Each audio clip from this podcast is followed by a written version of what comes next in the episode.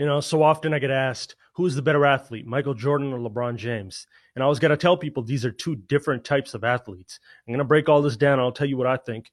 You know, LeBron at 6'8, 260, bigger, stronger, faster than Michael, for sure. You know, and in a straight line, um, you know, off one leg, you know, coming at you, just pure power, you know, natural power that he expanded on with, you know, incredible training dedication and just studying and knowing his body so well.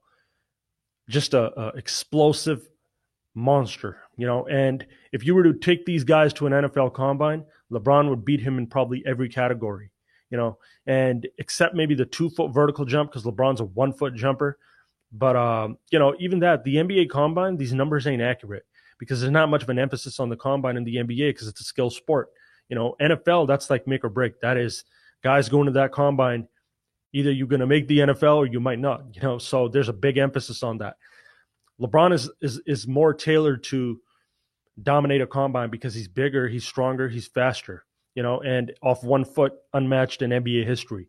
So he bench more than Mike. You know, uh, he had more force than Mike. He probably bound further than Mike. Off of two feet, off of one foot for sure, he would jump higher. I think off two feet, he'd probably jump higher too. Uh, and I think LeBron is obviously in a 40 yard dash, LeBron is faster. Now, think about this. He's doing this at 6'8, 260 at one point. You know, so if LeBron were playing football, he would make that transition. He'd probably put on 15, 20 more pounds of muscle, get stronger, focus on training a different way for power, speed, strength, and, and just short bursts. And he would kill it, you know, as a wide receiver because that's how he is. But when you ask me whose athleticism I'd rather have for basketball, I'm going with Jordan all day because Jordan was made to hoop. You know, LeBron is a better raw athlete. He's bigger, he's stronger, he's faster, but that's pretty much where it stops. And this thing is deep.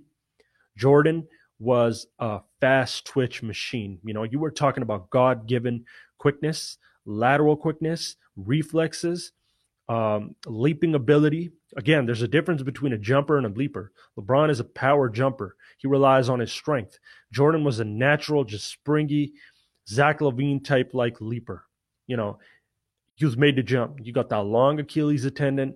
You know, he just had so much energy and so much just relative body strength. Like this is a guy that could probably do 30 chin ups in a row at one point.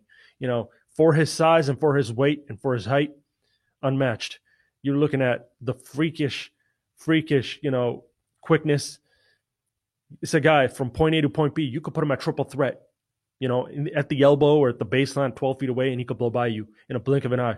LeBron wasn't like that. You know, LeBron needed that, or LeBron to this day, he needs that head of steam. So he that's why you always see when he backs the ball up at half court and then he attacks. And then you see guys like Jae Crowder and Andre Iguodala bouncing off him because he gets to engage his full power, speed, and strength coming at you.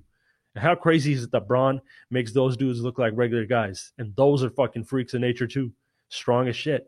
But guys bounce off LeBron when he's coming in a straight line, and when he's going in, a, in for chase, chase down blocks, that's when you see peak LeBron speed, and he's faster than Jordan. But Jordan was quicker, and quickness in the half court, I think, is a better weapon to have, especially as you age.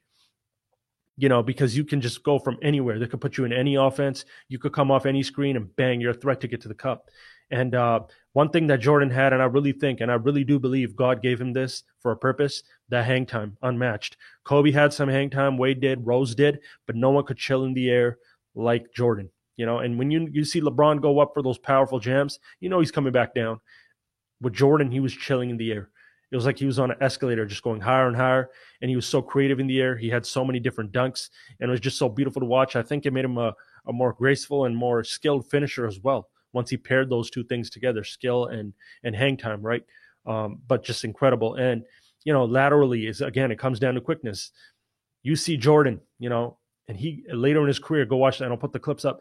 He was staying in front of Allen Iverson. He was a guy that had such good reflexes, so much lateral quickness, so much just there was no wasted movement. He could cut you off. Vince Carter, that's another guy he was able to clamp up later in his career as, as a wizard, you know, and that's what it was. He was just so freakishly quick, side to side, front to front to back, you know, zigzags, whatever. Every twist and turn Jordan did was so quick and his full strength was being used at all times from anyone on the floor, you know. And I think he was more fluid and, and more mobile and more flexible and there was no he had more range of motion, right? That's why you saw Jordan later in his career, his game was just so smooth. because a lot of that has to do with how he was built.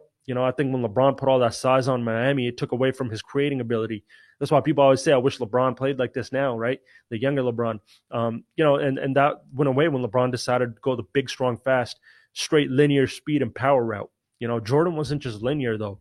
Jordan was lateral. Jordan was up and down. Jordan's leaping ability, like, you know, his feet were just so strong. And this is a guy that broke his feet or broke a foot early on in his career, and he's still like it was just incredible to see, man. And you can see the ankle strength and the, the, the stiffness in his ankles was crazy.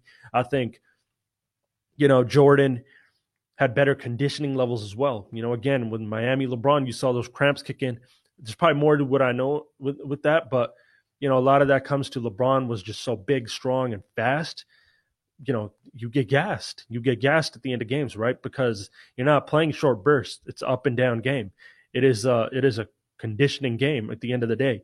And Jordan never, I never saw Jordan tired.